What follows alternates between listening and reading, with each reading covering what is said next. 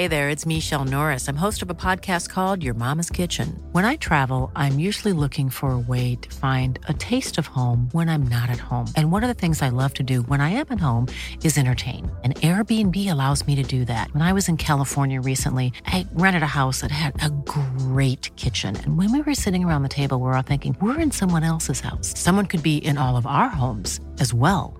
If you have a home, but you're not always at home, you have an Airbnb.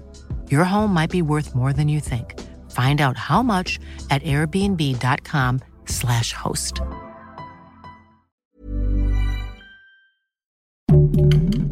Heraldo Podcast, un lugar para tus oídos. Alarma por el uso de vapeadores en menores de edad, pues el porcentaje de niños y adolescentes que los usan es superior al de los adultos, siendo los hombres los principales consumidores. Esto es Primera Plana de El Heraldo de México. Ya no hay respeto. De acuerdo con la última encuesta nacional de salud y nutrición correspondiente al 2022, resulta que niños y adolescentes son los principales consumidores de los vapeadores. El Instituto Nacional de Salud Pública reveló en un informe que menores de edad entre los 10 y 19 años utilizan los cigarros electrónicos hasta en un 2.6%, mayor al 1.5% de jóvenes adultos de 20 años y más. Los hombres son quienes más usan los vapeadores, por lo que Guadalupe Ponciano del Departamento de Salud Pública de la Facultad de Medicina de la UNAM alertó sobre su uso, pues los vapeadores pueden causar enfermedades respiratorias como enfisema pulmonar, bronquitis crónica, asma e infecciones. A pesar de los intentos por frenar su comercialización e importación, la Suprema Corte de Justicia de la Nación declaró inconstitucional dicha decisión, lo que permitió que algunos comercios obtuvieran un amparo para seguir vendiendo. Si quieres estar bien informado sobre las elecciones del próximo 2 de junio, no te pierdas la cobertura Ruta 2024 a través de todas las plataformas de El Heraldo de México. Escríbenos en los comentarios qué te parece este episodio.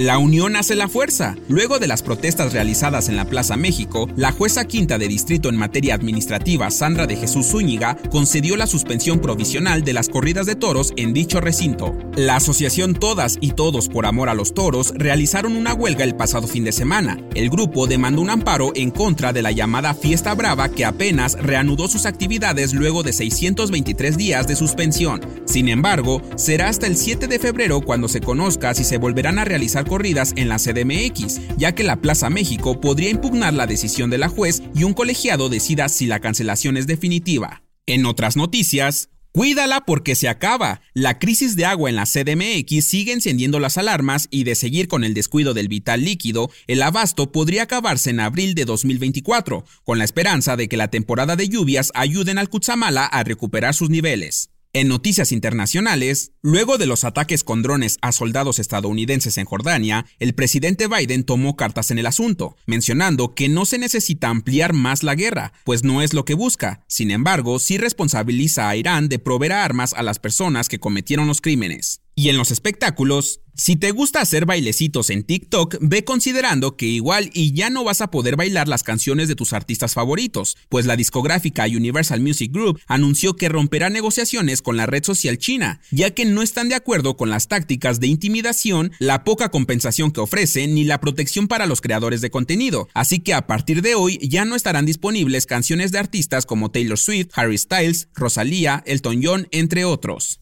El dato que cambiará tu día. Por fin se acabó enero y hoy primero de febrero es el Día Nacional de un animalito muy especial. Te daremos una pista. Salen los nuevos billetes de 50 pesos por los que todos estaban peleando y es una especie endémica de Xochimilco. Así es, estamos hablando del ajolote. Este animalito se considera el anfibio de la eterna juventud y en la época prehispánica se creía que era un dios y cómo no, si es capaz de regenerar todas las partes de su cuerpo incluyendo el sistema nervioso. Yo soy Arturo Alarcón y nos escuchamos en la próxima Esto fue Primera Plana, un podcast del Heraldo de México. Encuentra nuestra Primera Plana en el periódico impreso, página web y ahora en podcast. Síguenos en Instagram y TikTok como El Heraldo Podcast y en Facebook, Twitter y YouTube como El Heraldo de México. Hasta mañana.